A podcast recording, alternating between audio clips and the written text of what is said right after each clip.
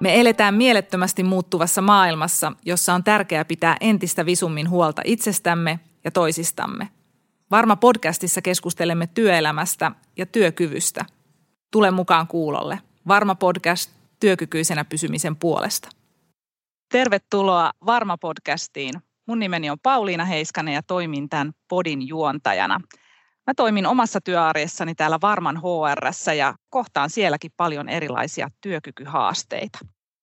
Tänään meidän podcastissa on erittäin mielenkiintoinen aihe. Me keskustellaan mielenterveyshaasteista ja uuden tyyppisestä kuntoutusratkaisusta. Mulla on vieraana Springhousein työkykypalveluiden johtaja ja valmentaja Sanna Salminen. Tervetuloa. Kiitoksia.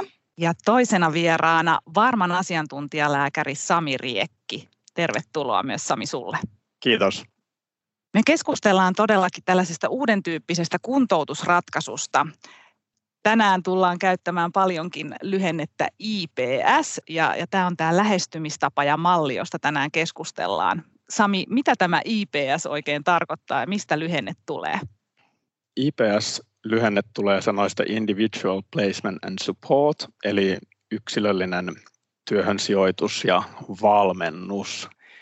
Tämä ei tietenkään varmaan vielä paljon tätä mallia avaa, mutta, mutta tässä niin keskeistä tässä IPS-mallissa on se, että työ nähdään kuntouttavana, eli työhön paluu nähdään niin kuin osana sitä hoito- ja kuntoutusprosessia hyvin vahvasti. Ja nimenomaan lähdetään siitä, että ensin etitään se sopiva työhenkilölle ja lähdetään kokeilemaan sitä työntekoa siinä toivottavasti sopivassa työssä. Ja sitten vasta mietitään, että minkälaista valmennusta se niin kuin vaatii, että siinä työssä pystyy jatkamaan että henkilö pysyvästi pystyisi siihen työllistymään. Tai ehkä näin kuulosta kauhean mullistavalta, mutta jos mietitään niin kuin perinteistä ammatillista kuntoutusta, niin siinä tämä asetelma on aivan toisinpäin. Eli siinä niin kuin ensin valmennetaan ja sitten vasta sijoitetaan. Eli nähdään niin kuin työhön paluu kuntoutumisen ja hoitoprosessin ihan viimeisenä vaiheena. Eli ensin hoidetaan oikein pieteetillä ja sitten valmennetaan siellä työssä valmentajan kopperoisessa ja sitten vasta ihan lopuksi mietitään, että no hei, minkälaista työtä lähettäisiin nyt etsimään. Ja siinä menee aika paljon aikaa ja kuntoutuja etääntyy koko ajan kauemmas työelämästä. Eli tässä niin on todella keskeistä se, että heti kun kuntoutuja sanoo, että nyt ehkä voisi lähteä kokeilemaan työtä, niin siihen ei pistä jarrua, vaan lähdetään etsiä sopiva työ ja sitten vasta mietitään vielä, että miten valmennetaan, että siinä työssä myös pärjää jatkossa. Mistä Sami tämä malli on tullut Suomeen ja miten paljon meillä on tästä kokemusta tähän mennessä? Joo, tämä IPS-malli on niin kuin kehitetty alun perin USAssa ja juuret on jo 70-luvulta, eli hyvinkin kaukaa. Ja tietenkin voidaan ajatella, että USAssa kehitetty malli, niin miten se toimii tämmöisessä pohjoismaisessa hyvinvointiyhteiskunnassa, mutta tämä on tullut jo useampi vuosi sitten myöskin Pohjoismaihin, Ruotsiin ja Norjaan, ja etenkin Norjassa tätä mallia on hyödynnetty ja tutkittu jo useampi vuosi, ja on todettu, että toimii hyvin myös tällaisessa hyvinvointivaltiossa, ja tästä on niin kuin hyvin vahvaa vaikuttavuusnäyttöä, että tämä takaa paremman työhön kiinnittymisen näille kuntoutujille, ja myöskin on näyttöä siitä, että hoitotulokset, sen mielenterveyssairauden hoitotulokset on ollut parempia tässä IPS-kuntoutujien ryhmässä kuin niillä kuntoutujilla, jotka on menneet sen perinteisemmän mallin mukaan, eli valmennetaan ja vasta sitten sijoitetaan. Eli myöskin niin se sairauden hoitotulos on siitä parantunut ja se puhuu vahvasti sen puolesta, että työ on kuntouttavaa silloin, kun se työ ja yksilö niin kuin sopii toisilleen ja siihen työhön paluuseen tarvitaan niin kuin riittävä yksilöllinen tuki. Eli tietenkään näitä kuntoutujia ei niin kuin heitetä vaan suoraan sinne työelämään ja, ja tuota, ei tarjota mitään tukea, vaan tässä on hyvin, hyvin, hyvin niin kuin kiinteä tuki sille kuntoutujalle ja työpaikalle, ja siitähän me tänään tullaan vielä syvällisemmin keskustelemaankin. Kiitos Sami. Sanna, sä toimit työssä työkykypalveluiden johtajana ja valmentajana. Miten tämä nyt sitten tämä IPS-malli käytännössä näkyy, esimerkiksi sun työssä? No IPS-mallihan on ihan vallankumouksellinen tähän perinteiseen ammatilliseen kuntoutukseen verrattuna.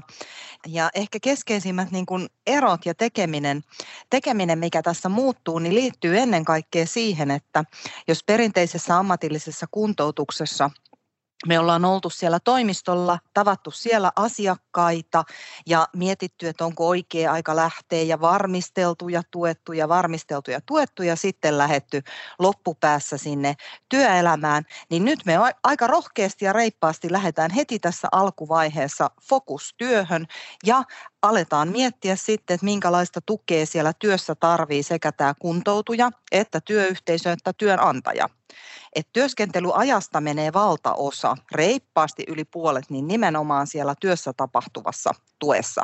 Ja se tuki ulottuu myös sinne työnantajalle ja työyhteisöön. Tämä on ehkä se niin kuin ensimmäinen iso juttu.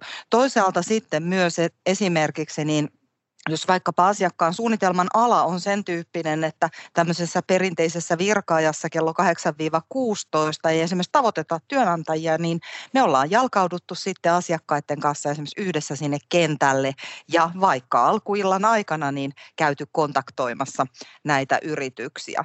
Niin tämä on aika iso juttu. Ja sitten sitten tässä on myös yksi semmoinen hieno elementti mukana, eli se asiakkaan verkosto on tässä tiiviisti mukana. Me pyritään saamaan se asiakkaan asiakkaan hoitotahon mukaan niin kuin tekemään sitä tavoitteellista työtä yhdessä meidän kanssa niin, että sillä hoitotaholla, meillä ja kuntoutujalla on sama yhteinen päämäärä. Ja me kaikki yhdessä mietitään, mitä tukea me tarjotaan asiakkaalle siihen, että se työhön pääseminen ja siellä työssä pysyminen niin kuin mahdollistuu. Tässä ehkä muutama semmoinen niin kuin pääperiaate. Hienoa, kiitos Sanna. Sä puhuit, että vallankumouksellinen muutos. Sami, kerro vähän tästä muutoksesta työeläkeyhtiön näkökulmasta. Vallankumouksellinen muutos, niin mitä se on verrattuna ehkä aikaisempaan ja entiseen tämä IPS-malli? Joo, tuota, mä kanssa näen, että tämä on oikeasti tosi uuden tyyppinen lähestymistapa ja jopa vallankumouksellinen. Ennen kaikkea mä näen, että se on siinä kuntoutusotteessa kyllä siellä kentällä, mutta kyllä tässä myös niin kuin eläkeyhtiön suuntaan on uusia ulottuvuuksia ja on pitänyt laittaa aivoja vähän niin kuin uuteen asentoon. Eli tässä lähdetään siitä, että kuntoutuja on sen oman tilanteensa paras asiantuntija – ja lähdetään niin etsiä sitä uutta työtä sen kuntoutujan toiveiden ja halujen mukaisesti, niin kuin, että mihin hän kokee sitä paloa ja motivaatiota, minkä tyyppiseen työhön hän haluaa palata siitä mielenterveyssairaudestaan huolimatta. Eli perinteisesti me niin kuin eläkeyhtiössä vähän määritellään niitä raameja, että minkälaista työtä voi lähteä vaikka siinä työkokeilussa tai työhön valmennuksessa kokeilemaan joskus kysytään myös mun asiantuntijalääkärin kantaa, että no onko tämä kuntoutussuunnitelma sopiva ja sitten mä niin pyrin arvioimaan, että no tässä on kyllä aika paljon psykososiaalista kuormitusta ja täällä nyt on taustalla toistuva pitkittynyt masennus, että ei tämä nyt ehkä ihan parhaalta kuulosta. Mutta tuota, tässä mallissa niin ei, mä en niin kuin laita siihen mitään rajoja. Tämä ei ole mikään uudelleenkoulutuksen polku, mutta ei laita silleen niin kuin rajoja, että jos kuntoutuja niin kuin kokee paloa johonkin työhön, hän haluaa niin kuin lähteä kokeilemaan sitä työtä, niin tuota, mä en niin kuin tuu siihen niin kuin lääkärinä väliin, että ei sovi, tämä ei sovi. Että tuota, luotetaan siihen kuntoutujan omaan niin kuin haluun, motivaatioon ja sitten siihen, mitä siellä niin kuin se työssä valmentaja ja kuntoutuja on keskenään keskustellut. Että eläkeyhtiö ei heitä sinne kapuloita rattaisiin. Ymmärrä, tunne, herkisty ja tue. Me kehitimme työkyvyttömyysriskien hallintaan uudenlaista otetta. Tutustu Varman palveluvalikoimaan osoitteessa varma.fi kautta työnantaja kautta työkykyjohtaminen. Kuntoutuja oma motivaatio, oma palo, niin kuin sä Sami sanoit, ja halu, niin laitetaan keskiöön. Miten tämä muutos näkyy, Sanna, sitten tällaisen työelämävalmentajan roolissa ja, ja jos sulla on kertoa jotain käytännön esimerkkejä, miten se työ on muuttunut nyt tämän IPS-mallin myötä, niin, niin kerro ihmeessä. No ensinnäkin, niin me jotenkin ollaan aina vahvasti uskottu siihen, että jos kuntoutujalla on se vahva oma halu ja motivaatio jotain tavoitetta kohti lähteä askeltamaan, niin yleensä ne suunnitelmat sitten kantaa pidemmälle. Ja ne on sitten ehkä semmoisia niin pysyvämpiä, vaikuttavampia ratkaisuja siinä mielessä, että, että se motivaatio tukee myös niissä haastavissa tilanteissa niin läpi harmaan kiven niin sanotusti. Ja ehkäpä yksi esimerkki, Sami tuossa oikein hyvin pohjustikin, niin voisi olla vaikkapa sellainen, että meillä on tässä hankkeessa, hankkeessa ollut asiakas, jonka, jonka suunnitelmaksi sitten nopeastikin muodostui sen tyyppinen tehtävä, missä joudutaan kohtaamaan päivittäin toisia ihmisiä, jotka on hyvinkin tunteellisessa tilanteessa, jopa surutyössä, eli voimakkaiden vahvojen tunteiden keskellä olla mukana sitten asiakkaiden kanssa. Ja, ja ehkä perinteisessä mallissa tämän tyyppinen suunnitelma olisi tullut itsekin mietittyä monta kertaa, että hetkinen, onko tämä nyt ihan paras. Mutta tässä mallissa me lähdetään uskomaan siihen, että kuntoutuja on sen oman tilanteensa ja omien voimavarojensa ja oman kokonaisuutensa paras arvioija. Ja hänellä se motivaatio on tätä tekemistä kohtaan. Ja näin vaan. Meillä on mahdollisuus lähteä tämän tyyppistä suunnitelmaa kokeilemaan ja yrittämään. Ja tarjota sitten sinne työtehtävään, työn tekemiseen, niin tukee juuri siinä määrin, missä se kuntoutuja sitä tukea tarvii. Ja myös ehkä mahdollisesti se työnantaja.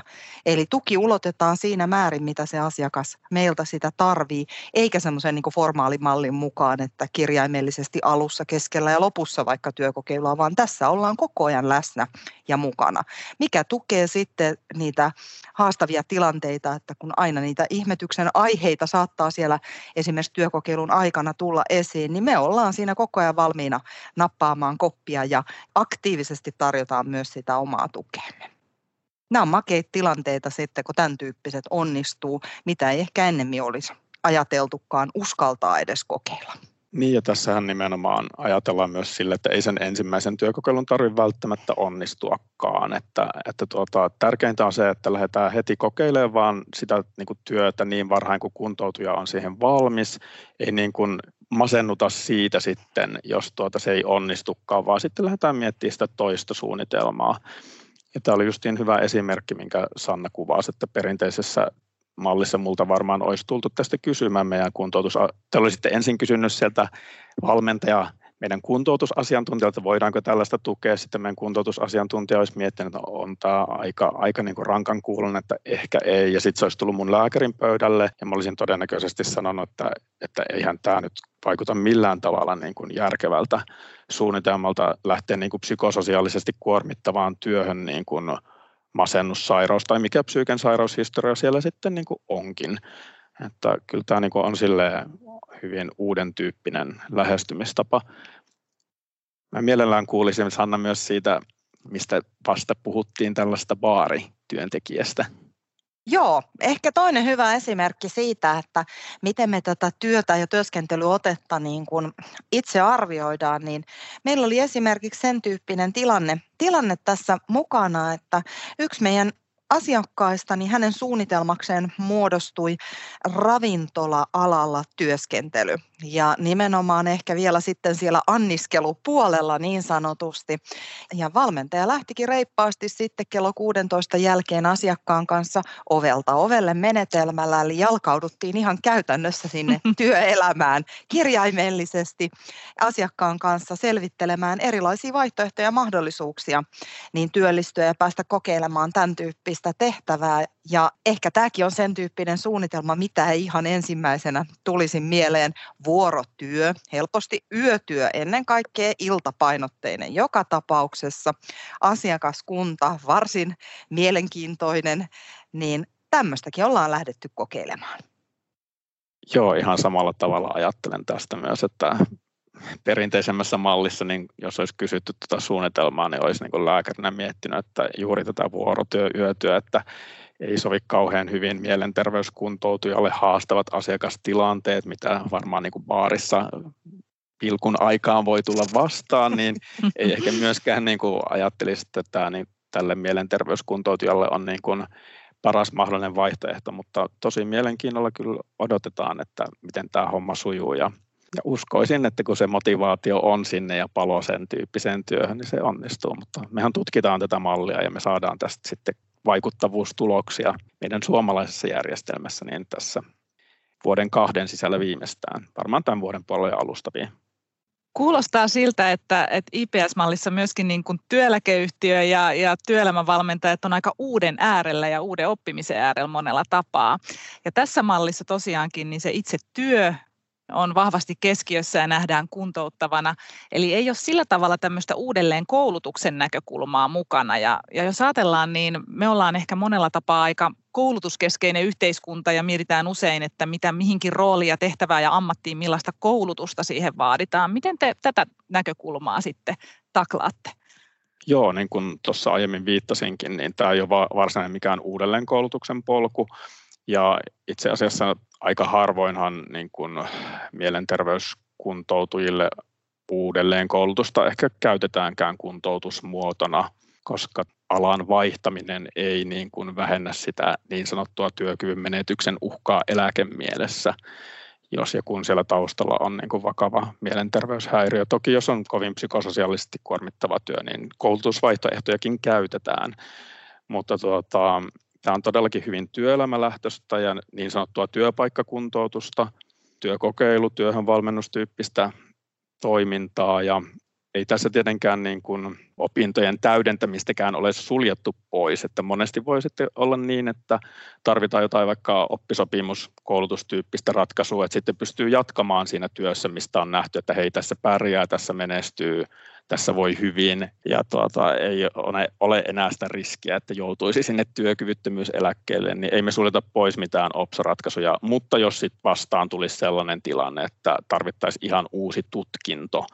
sitten käytännössä ei olla enää tämän IPSn piirissä, vaan kuntoutuja siirtyy meidän niin kuin NS-perinteiseen kuntoutusprosessiin. Mutta haluan sitä korostaa, että ei todellakaan ole semmoinen toiveiden tynnyri, mistä niin kuin kaikkien mielenterveyskuntoutujen niin kuin toiveet täytetään vaikka uudesta urasta jonkun pitkän koulutusprosessin kautta. Että siitä tässä ei ole kyse, vaan nimenomaan työpaikkakuntoutusta. Miten Sanna sitten, jos, jos siinä uudessa työssä, jota lähdetään tässä IPS-mallissa kokeilemaan, niin tarvitaan uuden oppimista. Tapahtuuko se sitten siellä työpaikalla? Nimenomaan me uskotaan tosi vahvasti tämän koko mallin myötä siihen, että työntekijänsä opettaa. Eli tavallaan me siitä alkuvaiheesta lähtien niin lähdetään kyllä niin kuin rakentaa ja miettiin sitä hyvinkin pitkällä tähtäimellä, että minkä tyyppistä osaamista se tekeminen ja tehtävä vaatii sen työllistymisen varmistamiseksi ja onko sitä tekemistä ja oppimista niin kuin mahdollista tehdä nimenomaan siellä työpaikalla. Eli me ollaan sitten tarvittaessa esimerkiksi työnantajan ja kuntoutujan kanssa yhdessä rakentamassa tämmöisiä osaamisen kehittämisen suunnitelmia ja perehdyttämissuunnitelmia ja asetetaan sille työlle tavoitteita, eli missä kohtaa tiettyjä tavoitteita pitää saavuttaa ja näin edespäin. Eli, eli tehdään siinä vähän ehkä tämmöistä HR-mäistä työtä, työtä sekä niin kuin kuntoutujan että sen työnantajan tukena ja, ja sitä kautta on se meidän niin kuin lähestymistapa. Toki on olemassa sellaisia tehtäviä, että vaatii jonkun tietyn pätevyyden ja näitä pätevyyksiä voisi olla esimerkiksi vaikka työturvallisuuskortin tai tulityökortin tai tämän tyyppisten suorittaminen. Totta kai ne hoidetaan tässä siinä sivussa, mutta lähtökohtaisesti lähdetään siitä ajattelusta, että siihen työhön perehdytetään siellä työpaikalla ja pyritään niin kuin rakentamaan semmoisia niin työnantajaa helpottavia ja sitten sitä työntekijää helpottavia askeleita työssä että miten se työ on mahdollista ottaa haltuun niin, että siihen työhön liittyvät tavoitteet on mahdollista saavuttaa. Ja nyt on ihan pakko vähän HR-ihmisenä kommentoida, että tämä kuulostaa hyvältä, koska niinhän meillä kaikilla se tilanne on, että, että me ollaan jatkuvasti nykyään sen äärellä, että pitää opetella uutta siellä omassa työssä ja se työssä oppiminen on erittäin vaikuttavaa ja, ja usein verrattuna sitten siihen semmoiseen muodollisempaan koulutukseen, valmennukseen, niin kyllä me nähdään, että se tekemällä oppiminen siellä työympäristössä, työssä oppiminen, muilta oppiminen, niin, niin se on paljon vaikuttavampaa kuin, kuin monesti tällainen muodollisempi koulutus. Eli siinä mielessä voi nähdä, että tukee myöskin niin kuin ihan samalla tavalla siellä kenen tahansa työssä oppimista, niin, niin tässä varmasti tota, on hyvät puolet siinä, että niin kuin sanoit Sanna, työntekijänsä opettaa. Joo, ja sitten tässä on semmoinen niin kuin mun mielestä hyvä, hyvä puoli, mistä tulee kyllä jo hyvää palautetta. Eli esimerkiksi kun me ollaan niiden työnantajien tukena sitä osaamis- ja perehdyttämissuunnitelmaa ja työn tavoitteita asettamassa, niin tavallaan se ei jääkään työnantajalle yksin se vastuu siitä, että apua, miten tähän nyt mennäänkään askel kerrallaan, vaan siellä on ihan oikeasti ammattilainen mukana rakentamassa sitä suunnitelmaa. Niin sen lisäksi, että tämä on kuntoutuksen maailmassa uusi juttu ja vähän erilainen lähestymistapa, niin mä uskon kyllä, kyllä, että tämä on myös työnantajille ihan siis merkittävä tuki ja etuus, kun se meidän tuki voidaan ulottaa niin kuin tosi syvällekin sinne työhön ja työssä tekemiseen. Nyt tuleekin mieleen, että, että mikä on sellaisia asioita, mikä ehkä tässä voi niin kuin työnantajan puolella mietityttää. Eli kun tämä on tämmöinen uusi malli ja, ja, ja työnantaja siellä miettii, että, että miten kohdata ja ottaa vastaan vaikka tämmöinen mielenterveyskuntoutuja. Vaikea kysymys. Tuota, varmasti niin kuin voin ajatella, että työnantaja mietityttää, että jos siellä niin kuin mielenterveyskuntoutuja on tulossa työkokeiluun tai työhön valmennukseen, että miten tämä onnistuu toisaalta niin kuin tässä mallissahan ei lähdetä siitä, että pitäisi kertoa kovin syvällisesti niitä taustoja, että mitä sairautta ja vikaa tai vammaa tai mitä nyt onkin siellä taustalla, että miksi tässä nyt on työssä valmentaja tulossa tukemaan tähän, tätä työhön paluuta ja työhön kiinnittymistä, että ei, ei lähdetä silleen avaamaan, mutta jokainen tietenkin kertoo sen, mitä, mitä haluaa kertoa. Ja itse uskon siihen, että mitä avoimemmin kerrotaan, niin sitä paremmat onnistumisen mahdollisuudet on, että itse uskon sellaiseen avoimuuteen, mutta voin hyvin kyllä ymmärtää, että mietityttää työnantajia, mutta sitten taas toisaalta, että kun tämä on huomattavasti kiinteämpää tämä tuki sille kuntoutujalle, mutta myös sille työnantajalle, niin tuota, uskoisin, että se taas on sellainen niin kuin motivoiva tekijä työnantajallekin, että ei jätetä yksin. Että sitä kuntoutujaa ei jätetä yksin, mutta tässä ei myöskään työnantaja jätetä yksin, että, että siellä sitten se valmentaja tarvittaessa myös työnantajaa sparraa. Eikö näin Sanna? Se on just näin. Ja sitten jos me ajatellaan sitä lähtökohtaa, mikä tässä IPS-mallissa on, eli kun me niin vahvasti tukeudutaan siihen kuntoutujan omaan motivaatioon, minkä tyyppisiin tehtäviin hän on haluamassa ja, ja minkä tyyppistä suunnitelmaa ollaan rakentamassa, niin kyllä niistä niin kuin haastatteluista ja niistä lähtötilanteista niin kuin käy ilmi sille työnantajalle, että hei tässä mulla on motivoitunut työntekijä, joka on innokkaasti haluamassa tähän mukaan.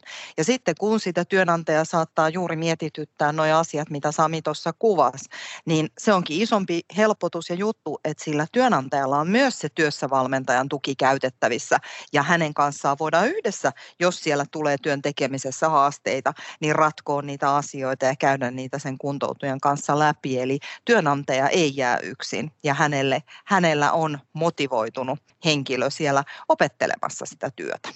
Ja me kaikki kyllä hyvin tiedetään, miten suuri ja tärkeä merkitys sillä motivaatiolla on. Eli, eli usein, niin kuin jos ajattelen itseäni HR-osaajana ja rekrytointitilanteessa, niin, niin se, että ihminen todella haluaa jotain työtä, olisi motivoitunut oppimaan sitä, kehittymään siinä, niin sillä on tosi tärkeä merkitys ja rooli. Eli, eli ehdottomasti tältäkin kannalta varmasti hyvän tekijän on työnantaja saamassa, kun, kun lähtökohta on siinä, että on vahva oma halu tulla tekemään sitä työtä. Ja sitten toisaalta tämä tuki, mikä on tarjolla sekä sille kuntoutujalle että työnantajalle. Me kaikki tunnistetaan varmaan se, että nämä mielenterveyden haasteet on, on kasvanut viime aikoina paljon. Jos ajatellaan nyt työeläkeyhtiön näkökulmaa, niin siellä työkyvyttömyydenkin taustalla on yhä useammin sit näitä mielenterveyshaasteita. Eli me ollaan kyllä yhteiskuntana sen äärellä, että, että meidän pitää pystyä löytämään uusia keinoja taklata näitä haasteita ja, ja saada näitä mielenterveyshaasteiden äärellä painivia ihmisiä sinne työelämään. Sami, mitä näkökulmia sulla on tähän asiaan? Joo, näinhän se on, että, että mielenterveyssyyt on nyt pari vuotta ollut tärkein tai suurin syy suomalaisille joutua työkyvyttömyyseläkkeelle joko toistaiseksi tai määräaikaisesti. Ja tähän on pakko niin kuin löytää uusia ratkaisukeinoja, että miten tämä suunta käännetään, käännetään takaisin parempaan päin. Itse näen niin, että että toki niin kuin työkykyjohtamisen kehittäminen, tämmöinen ennakoiva toiminta on kaiken A ja O, ja siellä pitää olla se painopiste, että suomalaista työelämää yritetään kehittää siihen suuntaan, että, että ihmiset jaksaa siellä hyvin ja ainakaan se työ ei niin kuin sairastuttaisi, että keskitytään siihen, että miten sitä motivaatiota ylläpidetään siellä työ, muuttuvassa työelämässä, miten osaamista ylläpidetään työelämässä, miten henkilöitä johdetaan, että se on tasapuolista, oikeudenmukaista, kaikki kokee psykologista turvallisuutta työpaikalta, kyllä se painopiste totta kai pitää olla siellä. Ja sitten toinen iso juttu on se, että, että sitten kun ihmisiä kuitenkin väistämättä sairastuu myöskin mielenterveyden ongelmiin, häiriöihin, niin sitten se hoito olisi mahdollisimman mahdollisimman niin kuin tehokasta heti alkuvaiheessa ja koko ajan myös olisi se fokus siellä työelämässä. Eli näissä mä näen, että on ne suurimmat niin kuin voitettavat asiat, mutta tuota, niin kuin sanoin, niin kuitenkin ihmisiä sairastuu myöskin mielenterveyden häiriöihin vakavasti ja voidaan joutua niiden vuoksi pitkälle sairauspoissaololle tai vaikka sen määräaikaiselle työkyvyttömyyseläkkeelle, niin kyllä myös meidän kuntoutusjärjestelmän täytyy niin kuin kehittyä. Et selvästikään meidän vanhat toimintamallit ei enää toimi optimaalisesti tässä nykytyöelämässä ja myöskin meillähän tulee aika paljon kritiikkiä siitä, että meidän kuntoutus ei sitten ehkä pitkällä tähtäimellä olekaan niin vaikuttavaa, mitä me raportoidaan. Niin kuin tästä mallista, IPS-mallista kuitenkin on tämä vahva vaikuttavuusnäyttö myöskin Pohjoismaista, Norjasta ja Ruotsista, niin kyllähän meidän täytyy tuoda Suomeen tämän tyyppistä uutta lähestymistapaa, mistä on näyttöä ja, ja mikä niin kuin myöskin vaikuttaa oikeasti, kun mitä tänään on puhuttu, niin siltä, että, että tämä vastaa tähän nykytyöelämän haasteeseen silloin, kun on vähän heikommassa hapeessa ja tarvitaan tukea siihen työhön paluuseen, työllistymiseen, työssä pysymiseen. Mitä Sanna näkökulmia haluat vielä tuoda tähän loppuun IPS-mallista? No kyllä tämä IPS-malli on ihan ehdottomasti kokeilemisen arvoinen ja ennen kaikkea mä uskon kyllä, että tämä on myös sen vakiinnuttamisen arvoinen. Eli, eli kun se tuki tarjotaan siinä muodossa, mitä kukin yksilö sitä tar- tarvitsee ja puhutaan myös työnantajan tukemisesta, niin mä uskon, että tällä mallilla – siellä työelämässä niitä asioita tekemällä, niin saadaan kyllä sitä vaikuttavuutta aikaan. Mielenkiinnolla odotan sitten parin vuoden päästä, kun tämä hanke on, on kokonaisuudessaan maalissa, että minkälaisia tutkimustuloksia me sitten tästä saadaankaan aikaan. Kiitoksia paljon sekä Sanna että Sami. Meillä on ollut mielenkiintoinen keskustelu IPS-mallista. Onko jotain, mitä haluatte tähän loppuun vielä, vielä tuoda eiköhän me aika hyvin onnistuttu pankki räjäyttämään, mutta ehkä mä niin kuin haluan semmoisena loppukaneettina sanoa, että, että työ on kuntouttavaa, että, että kyllä se niin kuin, näen niin kuin vahvasti tärkeänä sen, että, että tässä mallissa niin kuin se työ nähdään osana sitä hoito- ja kuntoutusprosessia, eikä vasta viimeisenä vaiheena, vaiheena sitten kaiken hoidon ja valmentamisen jälkeen.